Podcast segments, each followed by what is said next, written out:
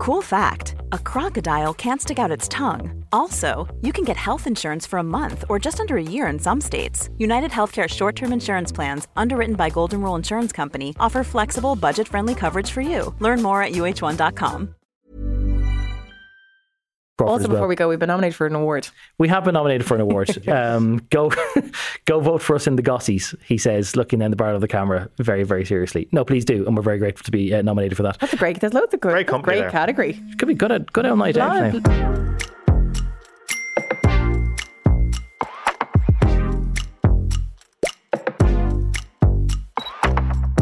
Hello, and you're very welcome to this week's episode of the Group Chat podcast from Virgin Media News. I am political correspondent Gavan Reilly, joined in studio by news correspondent Zara King. Zara, Hello, how are you? And two's company, but three is a group chat. Welcome back, news correspondent Richard Chambers. How are you? Good. Uh, you're still off the day job, but you've been out of the country for a couple of weeks. How Yeah, was it? That's commitment to the group chat is, is is coming in despite being on holidays. But look, yeah, and it's been great, really good. Uh, good to get away, all that sort of stuff. But The Instagram know- posts were very, like, it was very relaxed. Ju- Judy calls though, you know. Yeah. I, I needed to have my foot back in Have the you news saved the highlight, by the way? Have, can people go watch a highlight of that? of the Isle of Skye, Yeah. which I would recommend. It's like Ireland and Norway had a baby. Um, it's beautiful, very very beautiful. Uh, it's up there somewhere. You'll find bits. go. I don't. I don't like Like- boring people with holiday snaps, but I No, did a lot. but people like us who find it very difficult to detach. But when you're away and you're somewhere, as as kind of Baron and I said, is that do you still follow the news a bit, or do you totally just d- disconnect? A bit, but you do want to get away from it. That was the whole point of booking Yeah. Mm. a lot of time off from overtime that you had from you know previous previous uh, you know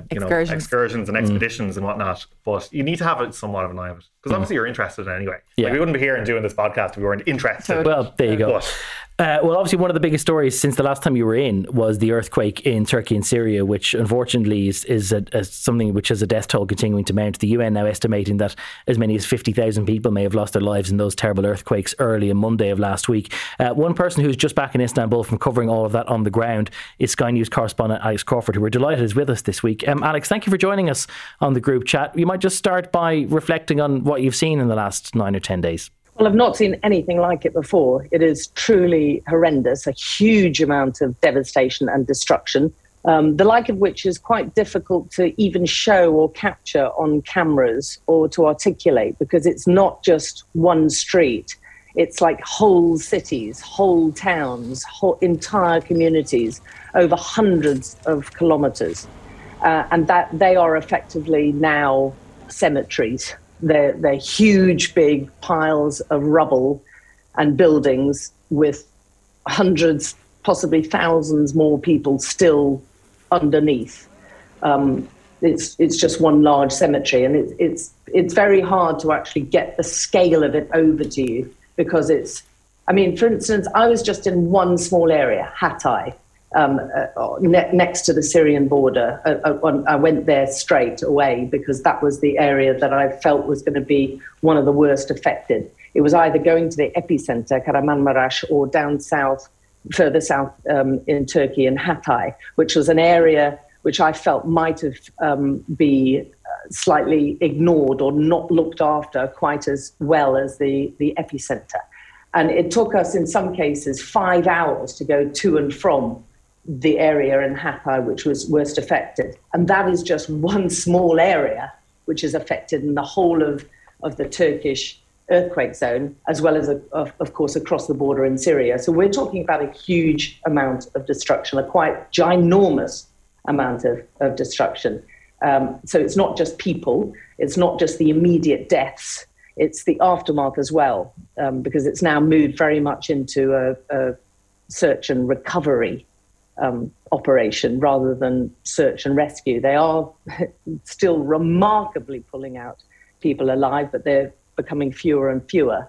And now it's just the hunt for corpses if you can get to them, and also trying to cope with the large number of people who've been displaced, extra large number of people who've been displaced, and especially across the border in Syria.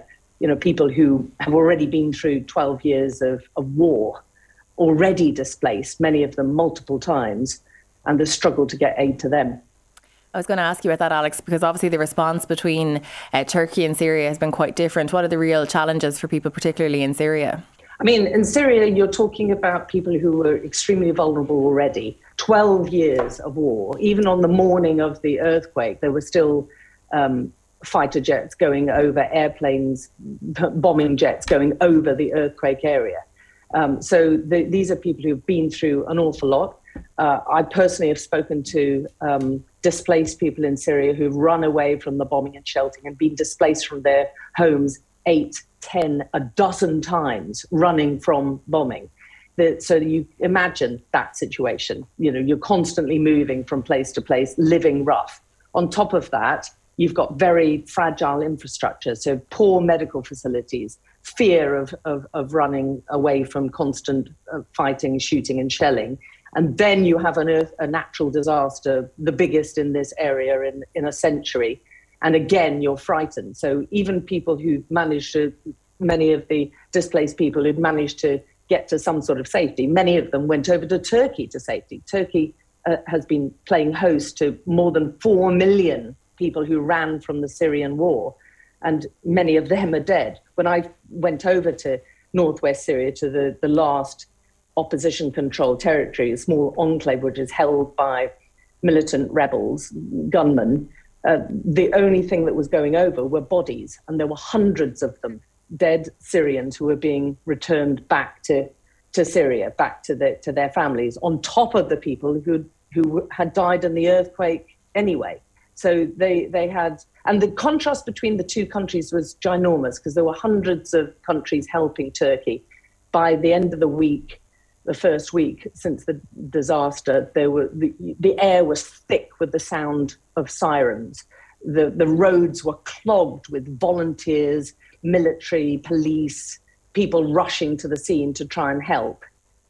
Uh, across the border in, in northwest Syria, where I was in the, the rebel controlled area, it, it, was silent apart from the odd digger that was trying to sift through rubble and, um, and just miles and miles of rubble and just the white helmets, the civil defense uh, outfit that was so used to pulling people out of bombed houses and, and shelled areas, now trying to find and recover corpses.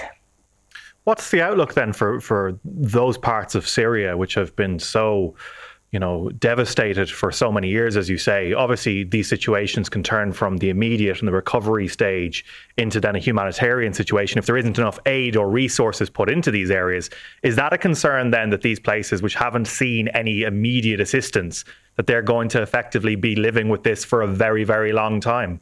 No, I mean, undoubtedly they will be. This is going to have an impact for decades, maybe generations. I think just to just to remind your listeners that it took more than a week for the politics to be sorted out and for aid to actually cross into Syria. Today, I've just, just been hearing from my Syrian, Syrian colleagues that they did have 22 United Nations trucks cross today and 52 other trucks from um, smaller humanitarian outfits crossed over let's look at what's been happening though and how long it's taken for that aid, which is actually very small, very, very small, given that there are over the, there are millions of people in desperate need in, in Syria. And it's a patchwork. The country is a patchwork of, of different groups holding it. So you have the regime uh, holding certain areas, led by Bashar al Assad.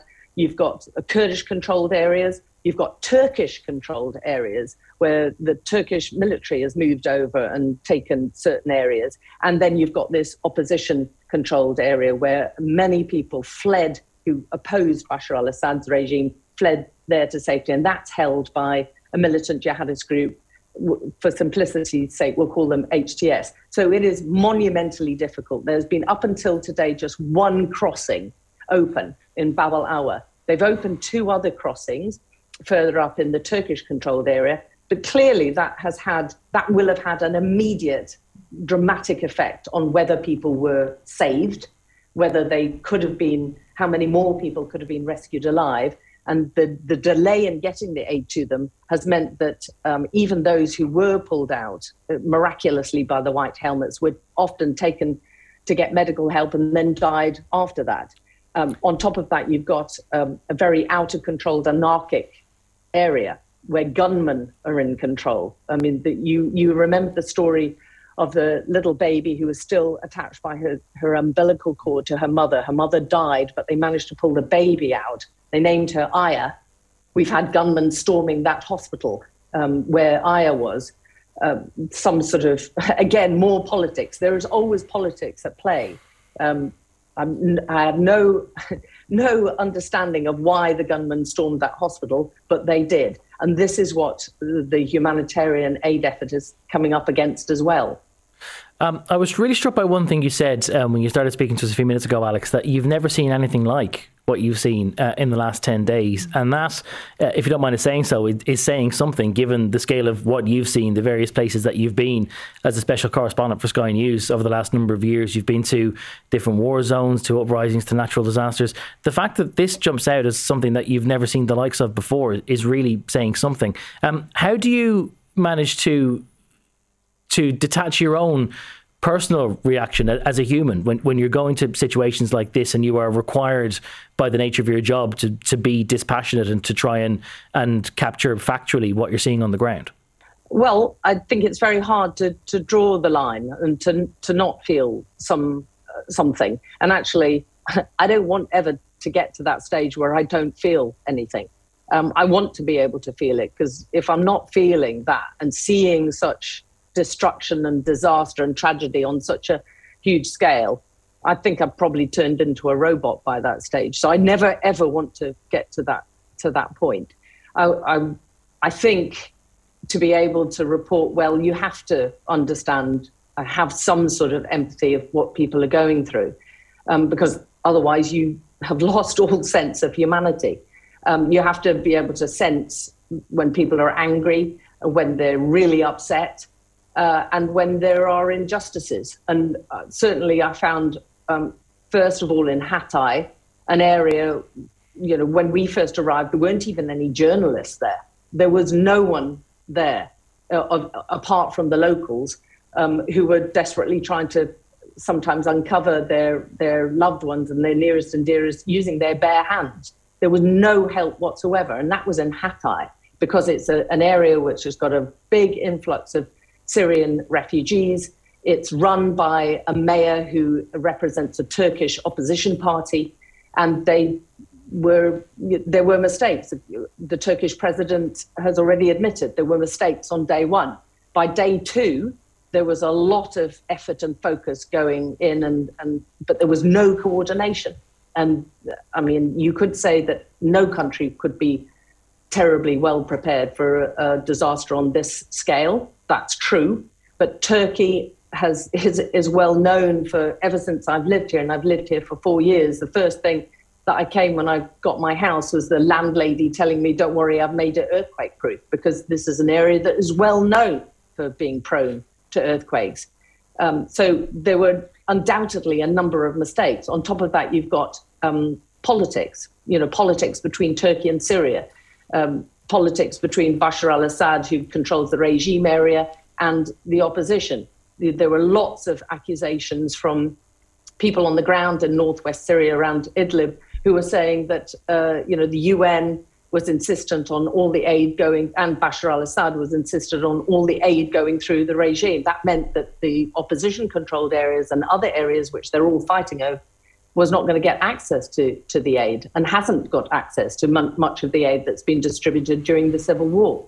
So there are lots of politics going on here. And, you know, even if you're a reporter and meant to be dispassionate and impartial, also the role of the reporter and the journalist is to highlight when politics and when uh, things could be done better. And definitely there was that in bucket loads over the last week. Just on that point, Alex, um, I was reading just in The Guardian this morning by the former Turkey correspondent Constanze Letsch, her, her column, which was uh, headlined An Act of God caused the earthquake in Turkey, but murderous corruption caused so many deaths. And there's been other reporting today about a video being unearthed of Erdogan, uh, one of the most you know deep-rooted political leaders anywhere in the world, a strongman as we describe him here in Europe, of him potentially bragging previously about the loosening of building regulations, which would allow uh, buildings to go up without as much earthquake proofing. For, for a figurehead and a leader who has such a strong position, is there likely to be backlash which could actually threaten him in this? Is there likely to be that outpouring of anger of the likes we haven't seen against him to date in Turkey? Definitely. I think he faces a really tough battle. Um, he's got upcoming elections, uh, which were due to be in the next few months. He's already introduced a state of emergency, which many people feel uh, he's using the earthquake and the disaster as a way of um, giving himself more time because this was going to be one of the closely contested, one of the most closely contested elections that he was going to face as a leader. He's uh, not only is there a global economic meltdown, but um, Turkey itself has had a lot of economic problems in the last few months, not just because of the the global state, but also uh, because of COVID and also his questionable economic policies, which have seen inflation rise. In December, it was nearly 100%. It's now gone down a little bit to 60, 70%. That's meant a huge rise in the cost of living for ordinary Turks. Uh, he's he's a man who's very marmite. Some people absolutely love him, many more don't. He's got a questionable human rights um, uh, record where he's arrested a lot of journalists who he feels he deems as traitorous, who are far too, he feels, are too negative towards him and his party. And, uh, you know, that has extended to arresting doctors who criticized him, uh, lawyers.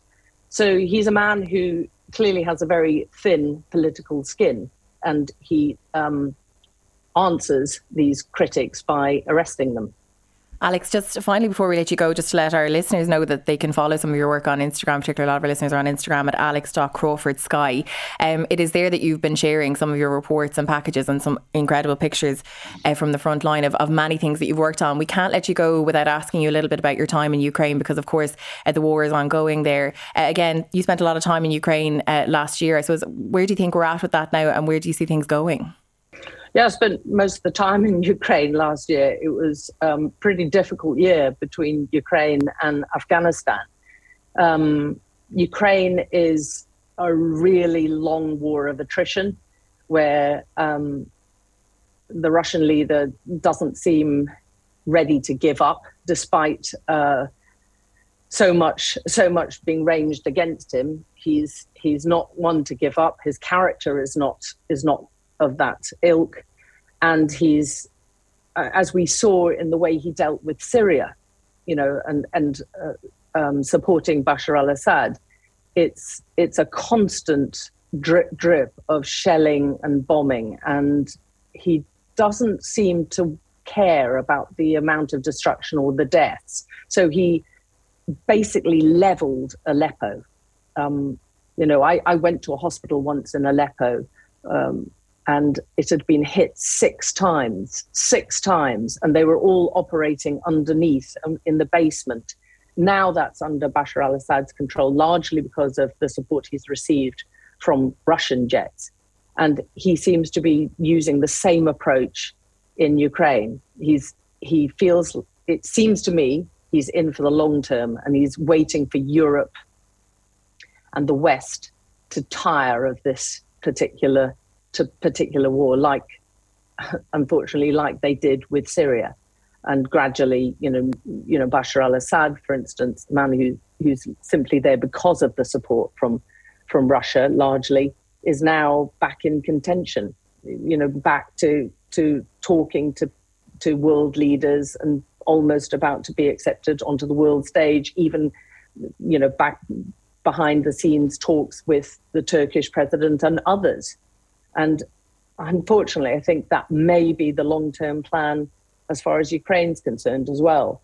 Just wear everyone down, cause huge amount of destruction, and that is exactly what's happening. You know, going through towns and villages in Ukraine, some of the destruction, you, you, you, it's a Pyrrhic victory in, in many respects, short term, because there's so much destruction just piles and piles of destruction and Russian Russian soldiers' bodies lying everywhere in the towns where the, the Ukrainians managed to gain some ground. You you think, well, wow, what are, what are, what are they fighting for? Because the, the land that, that they're going to take over is destroyed anyway. And that was what Aleppo was like. When they finally took it, it was leveled. Um, Alex, you've been really generous with your time and your insights. Thanks so much for joining us again. Just before we let you go, just one issue that does arise from what's been going on around the earthquake stricken region, which is when you've uh, removed and displaced so many people who have been displaced so many times already, um, it does beg a question as to whether we're going to have to see in the rest of Europe some of the same hospitality that we've seen after the outbreak of war in Ukraine, where there'll be so many millions of people who will simply have nowhere else to go and who really need to be dispersed across Europe to find any kind of shelter. I think there's there's a real knock on impact. Um, we had the, the Taliban taking over in Afghanistan, and you remember that huge big evacuation where they took out thousands of people, and they they since then it's uh, Ukraine Russia war has happened, and the now the amount of doors opening to Afghans has really gone considerably smaller, really, really small. In fact, Ireland's been one of the few that's still trying to to to help Afghans. It was they were they were eclipsed by Ukrainians, and now we're going to we're going to see so many millions of Syrians who again need help. And I wonder what the impact is is going to be. It's very much dependent on on Europe and other countries, um, you know, being being generous with their time and their space and and and their visas.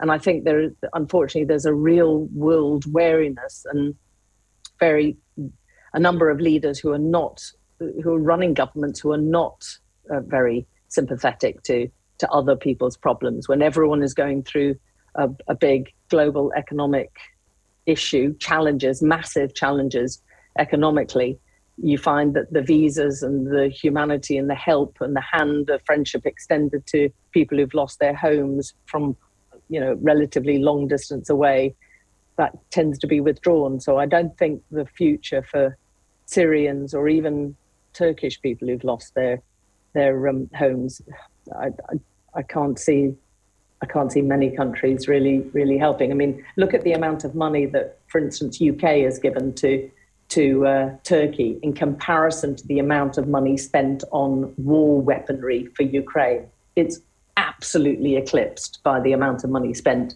on war in Ukraine. Um, it's a sobering note to end on, but we must end because you've been so generous with your time. Thank you again for joining us uh, on the group chat this week. It's been a real pleasure to have you on. Unfortunately, under pretty sad circumstances, but it's been great to be able to benefit from your insight. Alex Crawford, special correspondent with Sky News. Thank you so much for joining us on the group chat this week. Thanks, Thanks, Alex. Thanks for asking me.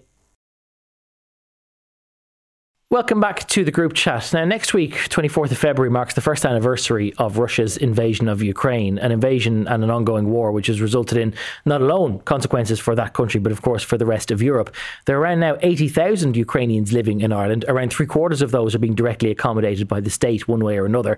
On top of that, there are around 20,000 uh, applicants for international protection also being accommodated by the state. That has caused big concerns for the state and big acute pressures in accommodation. We're delighted to say that the Minister for Ed- Integration, Roderic O'Gorman, uh, joins us now from Leinster House. Uh, Minister, thank you for joining us this week on the group chat. Uh, before we get into the nitty gritty, what do you make of some of the demonstrations and protests that we've seen around the country from communities who have concerns around uh, new centres being created there to accommodate Ukrainians and others? Thanks. Um, I, think we have to recognise that uh, people are entitled to disagree with government decisions, and if a government decision is to locate uh, international protection or, or UK, Ukrainian accommodation in an area, they have a right to protest, they have a right to, to disagree. But I think we have to look at the, uh, I suppose, the overall scope of some of the instances over the last number of, uh, of weeks, and some of them go far beyond protest, and some of them have clearly been, uh, I suppose, generated or um, promoted online by by uh, sources online that are, are, are, looking to promote explicitly, I suppose, racist uh, motivations. We've seen attacks on um, on on healthcare professionals, on on non-Irish healthcare professionals over the last number of weeks. We've seen attacks on non-Irish students over the last number of weeks.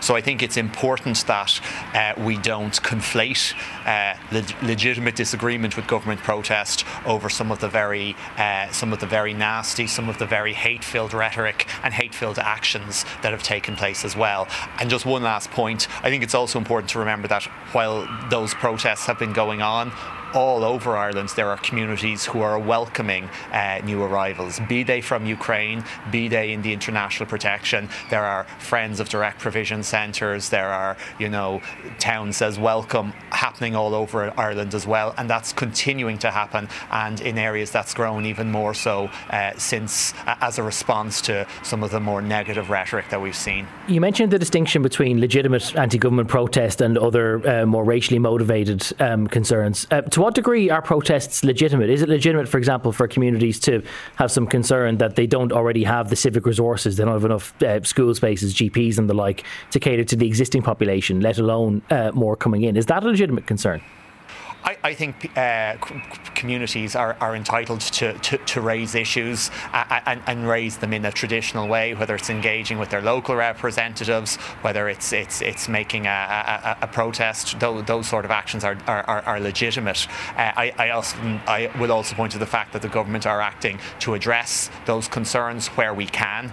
But I do make the point that nobody in any community has a right of veto in terms of who lives with them, and no more than I can make a determination about who my next door neighbour is none of us can make a, a, an overall determination.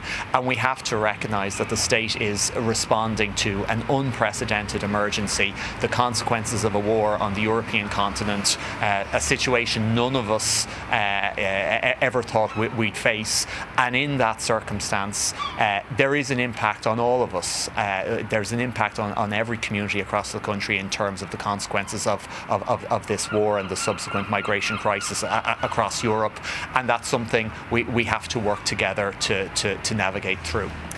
Minister, uh, in the last couple of weeks, obviously, your department has sent out signals that uh, Ireland is very much struggling in terms of accommodation, particularly for those coming seeking international protection.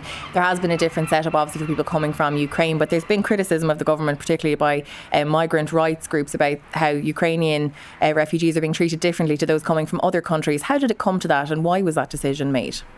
Well, first of all, the uh, treatment of uh, Ukrainian displaced persons is set out at EU level through the Temporary Protection Directive, and we're applying that.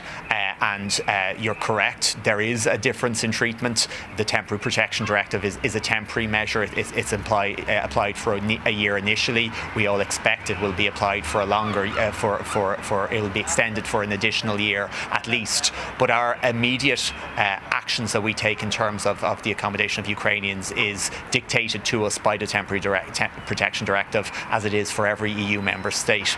On the other side, in terms of our procurement of accommodation, in terms of getting uh, beds, in terms of getting accommodation for Ukrainians and international protection applicants, I've indicated previously that it is harder to get accommodation for international protection applicants. Uh, the private sector, and as we know, we've had to rely substantially on the private uh, sector uh, in terms of serviced accommodation, in terms of hotels and guest houses. We've had to rely on that in Ireland because we have the existing uh, housing crisis and we have found it more difficult to secure accommodation for international protection applicants through that process uh, than, it is for Ukrainians. And ultimately, where you're contracting with a, a B&B, you're contracting with a guest house, the department has to, you know, the, the, the, the department, if it wants to get the accommodation, it has to accede to the, the views of the, the private uh, vendor. Do you agree with that directive, Minister, that it should be, you know, that there is a priority there for Ukrainians? Do you agree with that? Do you think that's morally right? Because some migrant rights groups say that is plain racist. Well, first of all, we're protect we're, we're providing uh, uh, shelter and safety in Ireland for everybody through those applying for both Ukraine and in the, uh, the, the international protection process. Right now, as you know, we have a real difficulty in securing uh, a, a, a, adequate accommodation for those in the international protection process. That's not something I, I want to see happen. That's not something the government wants to see happening, and that's why we're acting to try and and, and, and uh, secure additional accommodation. That's but not going very well, though, Minister. Is it? I mean, you, you wrote you wrote to your government colleagues. They haven't come back with anything tangible. Is that acceptable? I mean, you, that is a number of weeks ago that you wrote that letter, and for none of the departments and their agencies to come back with anything on a decent scale is pretty damning, isn't it? This isn't a good job the government is making of this. Well, first of all, it's, it's not right to say no one's come back with anything. We've secured uh, accommodation through the Department of Defence in a former barracks, and the Department of Defence are working with us now to secure additional uh, emergency accommodation in another barracks. But you are right in saying government has to do more. All of us have to do more across government, across the state, to make sure we're not in a situation where people in the international protection process, where we're not able to offer them accommodation. You do have to look at this in context. We are, and we are, as, as, as, as Gavan spoke to earlier on, we're in the context where, where we, as a state, are accommodating 75,000 people, where this time last year we were accommodating 7,500. That's a massive increase in scale. That increase in scale in terms of the provision of emergency accommodation has never been undertaken before in the history of the state.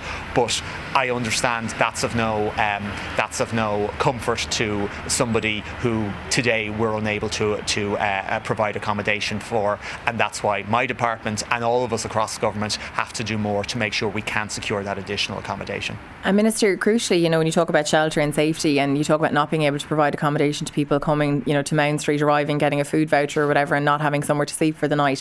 When you talk about safety, are you keeping tabs on these people and ensuring that they are safe wherever they are? I mean, is there any sort of measure to make sure that these people are are having at least, you know, somewhere to, to sleep or keeping tabs on them at all, or are they just being sort of cast out into the cold literally once they arrive here? Well, we've taken contact details for everybody who has arrived who were not in a position to provide uh, accommodation for immediately.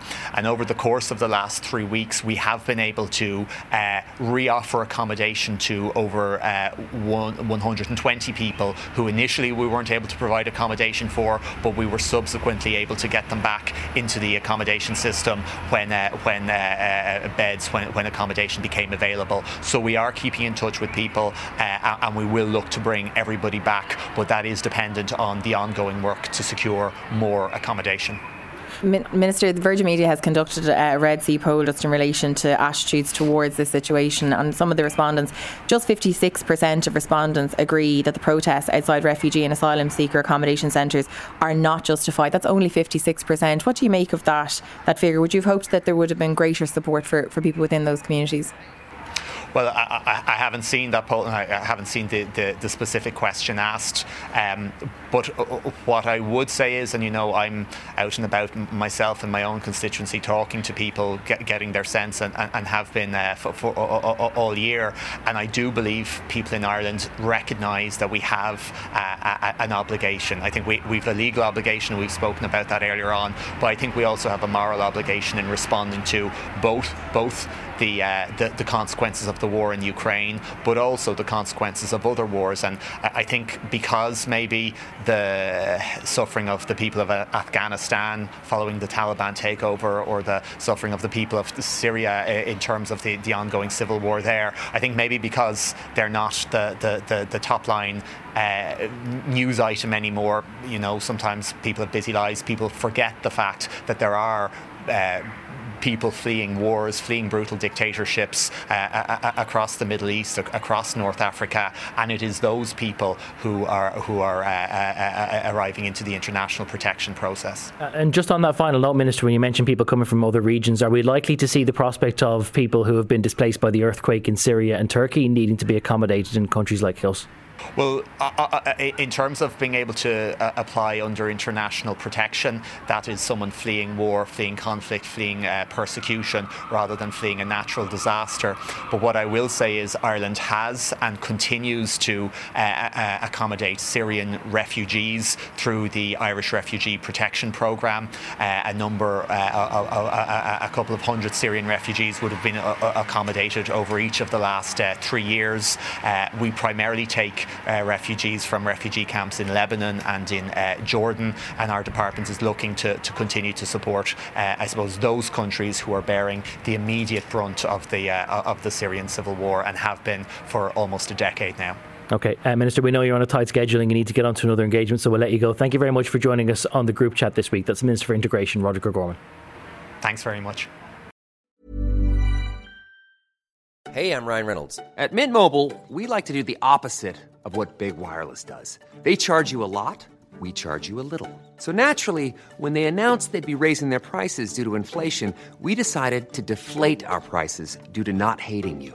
That's right. We're cutting the price of Mint Unlimited from $30 a month to just $15 a month. Give it a try at mintmobile.com slash switch. $45 upfront for three months plus taxes and fees. Promo rate for new customers for limited time. Unlimited more than 40 gigabytes per month. Slows. Full terms at mintmobile.com. A lot can happen in the next three years. Like a chatbot may be your new best friend. But what won't change? Needing health insurance. United Healthcare Tri Term Medical Plans are available for these changing times. Underwritten by Golden Rule Insurance Company, they offer budget friendly, flexible coverage for people who are in between jobs or missed open enrollment. The plans last nearly three years in some states, with access to a nationwide network of doctors and hospitals. So, for whatever tomorrow brings, United Healthcare Tri Term Medical Plans may be for you. Learn more at uh1.com. So, listening to the minister there, it doesn't seem to appear that, despite what Alex Crawford is saying about countries needing to maybe step up and help those uh, in the earthquake disaster, that Ireland will be taking any um, Yeah. displaced people from Turkey. It kind of sounds like the classic gap between what is maybe sort of morally justified or just practically warranted and then what's politically feasible. That there's always that gap between making the law or the systems fit around what the needs are. Um, but yeah, like it sounds like that the, the attitude is, well, unless you've been displaced by some sort of war, that the system isn't really open to making those sorts of applications, which is, well, it's understandable from a legal perspective and maybe given some of the sentiments that we found in, in the, the Red C poll that mm. maybe there wouldn't be as much public generosity for people coming from that part of the world, which is telling in its own right, given the destruction that they've just witnessed in their homeland. And Richard, he said to you, he conceded to you there that the government needs to do better on this. I mean, he was pretty blunt and pretty honest about that. But saying is it, actually- saying it is one thing, but it's, it's it is interesting now that that's almost coming to the surface because within Roderic O'Gorman's department, and it has been for maybe a month or so, maybe a month to two months, there's a deep level of frustration there hmm. about what other departments are doing to provide for this Or situation. not doing. And exactly, not doing is actually what they would say. Uh, I think that's very interesting. That's going to be something to watch over the next number of weeks because the government wants to put in more larger scale camp bed accommodation centres. I mean, now how many ones are we talking about? There'll be a second transit hub to go alongside City West. We've been talking about that for at least eight, That's eight at, months. I'd at least eight at months. least eight yeah. months, Yeah. I'd. Yeah, there was Um, one identified in the north side of Dublin, abo- uh, north of Liffey, and it still has yet to materialise. They can't do it. They can't do it. And that's why I asked the question is like, the government isn't making a good job of this uh, because by whatever measures they have, it probably isn't. Yeah, um, I do remember hearing from someone else involved in government in response to that, that letter being sent around by Roderic O'Gorman a few weeks ago. Um, that what did they really expect us to be able to come back with? Because if you just look at the departments that are there, like the departments of finance and public expenditure, don't have much they can do. The Department of Culture and Arts and, and Tourism. It has the National Concert Hall and not much else. You like mass cultural venues that aren't really suitable to be handed over. And then if you go through all the other departments, you're basically left with education. Are there like school halls you could take? During certainly, summer, certainly yeah. not within term time, this maybe the during time the of the summer. year as well.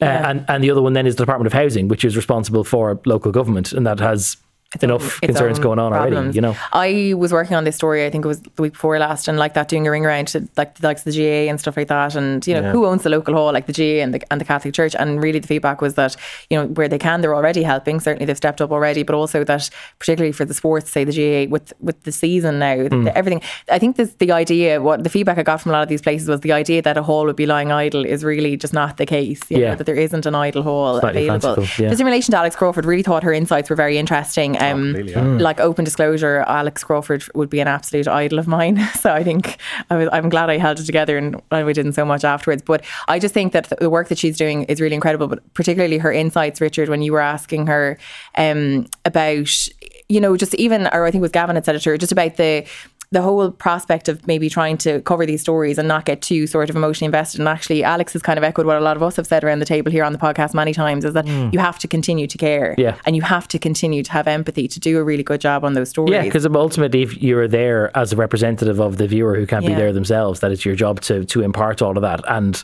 I suppose when I put the question, what I meant was like, how do you basically not become too overwhelmed? How do Mm. you still manage to sort of keep enough professional bones together to be able to to perform the functions of the job and get the material out? Because to be honest, often I, I haven't known how Alex has been able to do it, given some of the stuff that she witnessed, but given everything that she's seen in all the various war zones and uprisings and disasters that she's seen, for her to say that that is the most That was striking thing that she's striking. seen. It says a lot. It really Like, does that's a say a metric. lot. Yeah. Yeah. Um, I did. Yeah, I found that quite interesting. That is something which is almost like a, it's, it's quite a common answer for you know different journalists that they're mm-hmm. like, well, we don't don't turn into an android, don't turn into a robot about things. Um, but even the insight that she has into you know what's going to happen in Turkey as a result of this, mm. that's going to be something to watch a lot of. Like the political situation in Syria. We know enough about how you know chaotic that is going to be, but Turkey as well is going to be something to watch really closely over the next while. Uh, Zara, I wanted to make a few minutes to talk about something that you were uh, covering this week, uh, especially with the week that was in it with Valentine's Day. You were covering a piece on Tuesday's news about um, the. I don't don't even really know how to kind of describe it overall. It was more semi about the kind of the state of modern relationships among young people, mm-hmm. but also mm-hmm. some of the the threats that some people, particularly young women, feel about. Yeah getting out of relationships that they're not happy. And tell us a bit more about it because I was quite unsettled by all of this. Yeah, and it was the findings were actually kind of really like shocking in a sense that so it's the Too Into You campaign by Women's Aid. People may have heard about it or seen it on social media.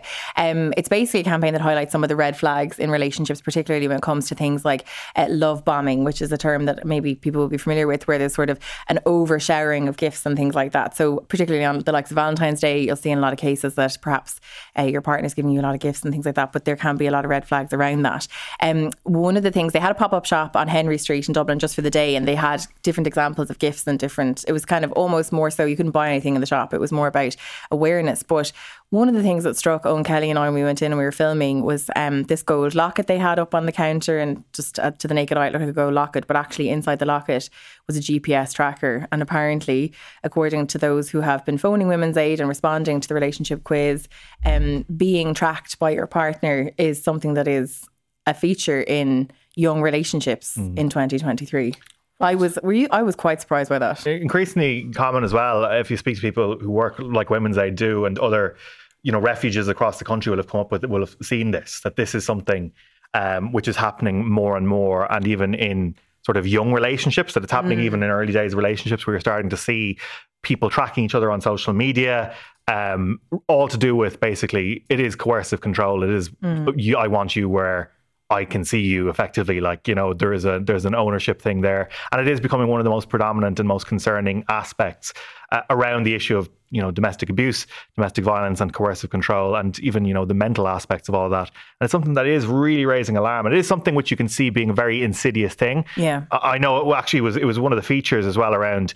Um, do you remember there was that domestic violence campaign um, during the pandemic? Mm. Um, that was one of the features of that where there was a concern because people were at home more and more and more with partners that it was a lot easier almost to control where people would go, especially mm-hmm. if there was those, you know, the 5, the 10, 5 kilometers, yeah. 10 kilometers yeah. or county wide limits. Yeah. So it's a huge thing, which you know, groups like, you know, Women's Aid have really done a great job of putting a focus on and actually yeah. getting more young people talking about it. I have to say, I think the Too Into You campaign, it's led by Mary Hayes, is really phenomenal, actually. I think it's been some of the best work that Women's Aid has ever done, actually. There was the other, the side finding as well, that um, over 90% of people were worried about a, a relationship images. breakup in case intimate images will be shared. Yeah, so 93% of the respondents, Gavan, said that um, their partner had threatened to post explicit or intimate images just after an argument. That now, so that's over 15,000 of the respondents who took part in the survey. That's so, I think so, that's so it's not even a fringe small sample. Like it's fifteen thousand no, people, and ninety three percent of them said they didn't that trust a, their partner not to share an intimate image during the course of an argument. Like we can't deconstruct or get into armchair psychology and something like this, but I am so alarmed that so many young people would sort of be almost in a relationship under that kind of level of duress, mm-hmm. where like there, there's this unspoken fear of there being some kind of consequences if you just have a falling out or a bad breakup. Like I can't imagine just what that's doing to the psychology, the psychology well, of younger people if that's a, a, genuine threat or a fear they have. And that's something that's a very lived reality. Eighty-three percent said their partners hit them once and they're afraid they will do it again, while seventy-two percent said the person they're going out with always demands to look through their phone. Like it's interesting that less people demand to look at your phone than threaten to share intimate images of you. Yeah. It's know? a it's a it's a really really unsettling thing, but a, a, really valuable survey at the same time. If it is a, a valuable one, I hadn't realised the sample size was so big either. So that's a, a genuine concern. Mm. Um, among the other genuine concerns that have been flagged this week is the prospect of China snooping in on all of us. Now, I, I kind of find this slightly hard to fathom, uh, given so many politicians are on TikTok already. But first of all, before we have a discussion on all this, uh, let's hear from Liam Herrick from the Irish Council for Civil Liberties. He has been raising some concerns around uh, Chinese manufactured CCTV cameras in Leinster House. And I put it to him when I was talking to him surely they have more to be worrying about than little old Ireland. Well, I mean, Ireland is a significant player in the international technology industry. Ireland is a member of the European Union. We're a wealthy and prosperous country. So I think we do need to take our national security seriously. We also need to take our human rights record uh, seriously. We are proud of our human rights record internationally, but if we are complicit with human rights violations in other countries, that is an ethical and political question for this state.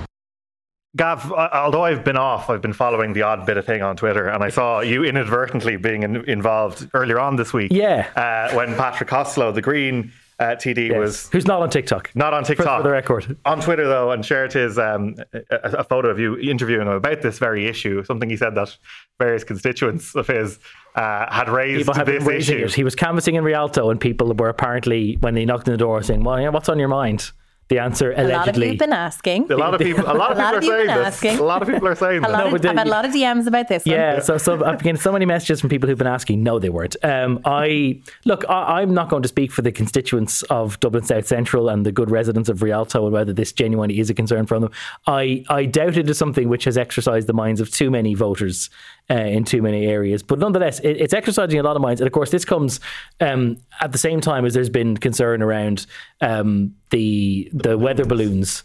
Uh, if they are in fact weather balloons, uh, was that, many they then shot? Is it three or Four four, that have been shot Is down? four? Four down. One was the initial one, that one on screen there, um, which was uh, shot down uh, by a fighter jet, which did seem to be, they have almost certainty that this was a Chinese surveillance balloon. Now, what's interesting over the last couple of days is that they have shot down three more, uh, one over Canada, a couple more around northern United States, is that they don't know what the other ones really are. Like they were out of abundance of caution, were shooting down something um, above our country uh, in the United States. That is, um, and I just find that very strange because obviously a lot of people started to go straight to this is aliens, uh, which Yeah.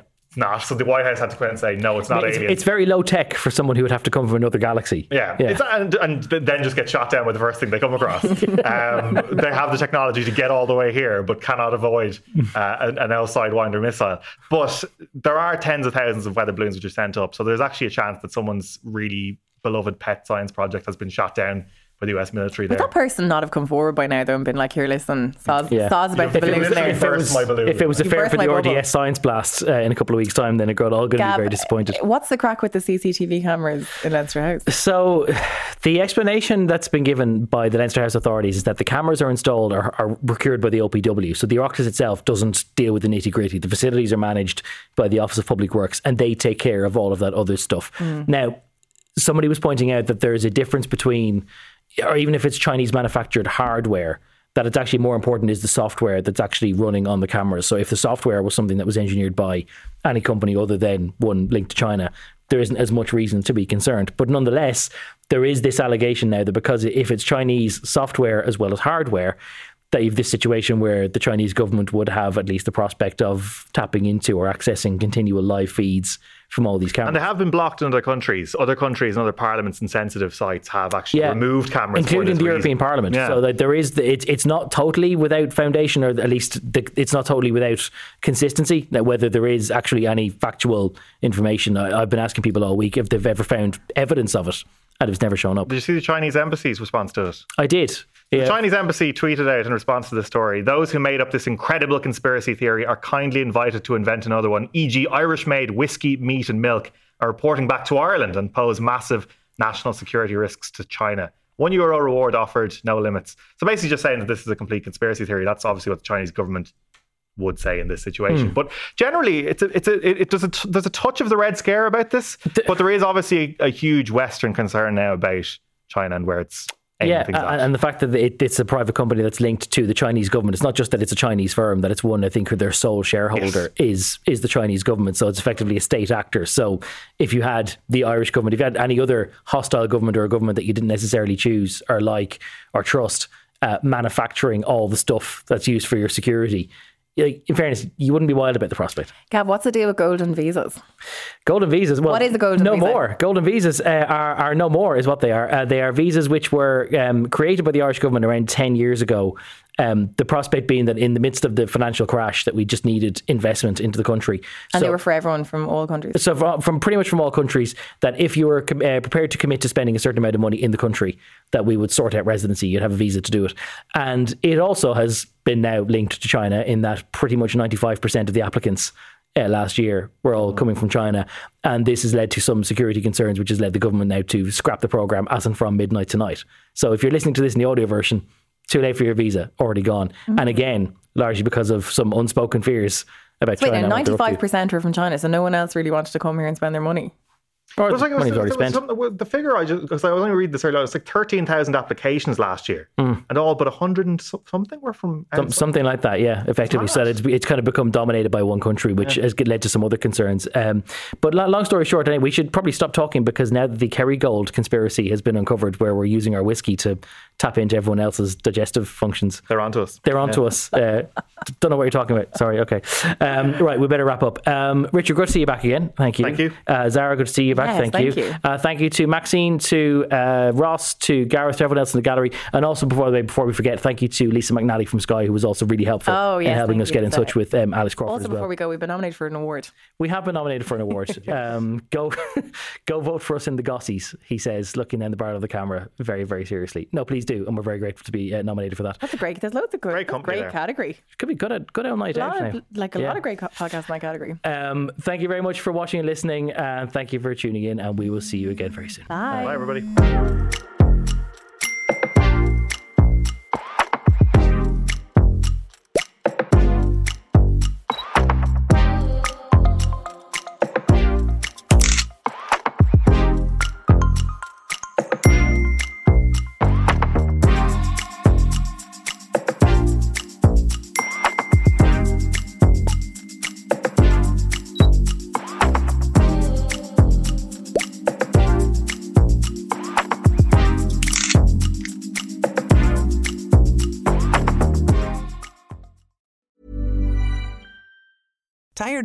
Ads barging into your favorite news podcasts? Good news. Ad-free listening is available on Amazon Music for all the music plus top podcasts included with your Prime membership. Stay up to date on everything newsworthy by downloading the Amazon Music app for free or go to amazon.com slash news ad free. That's amazon.com slash news ad free to catch up on the latest episodes without the ads.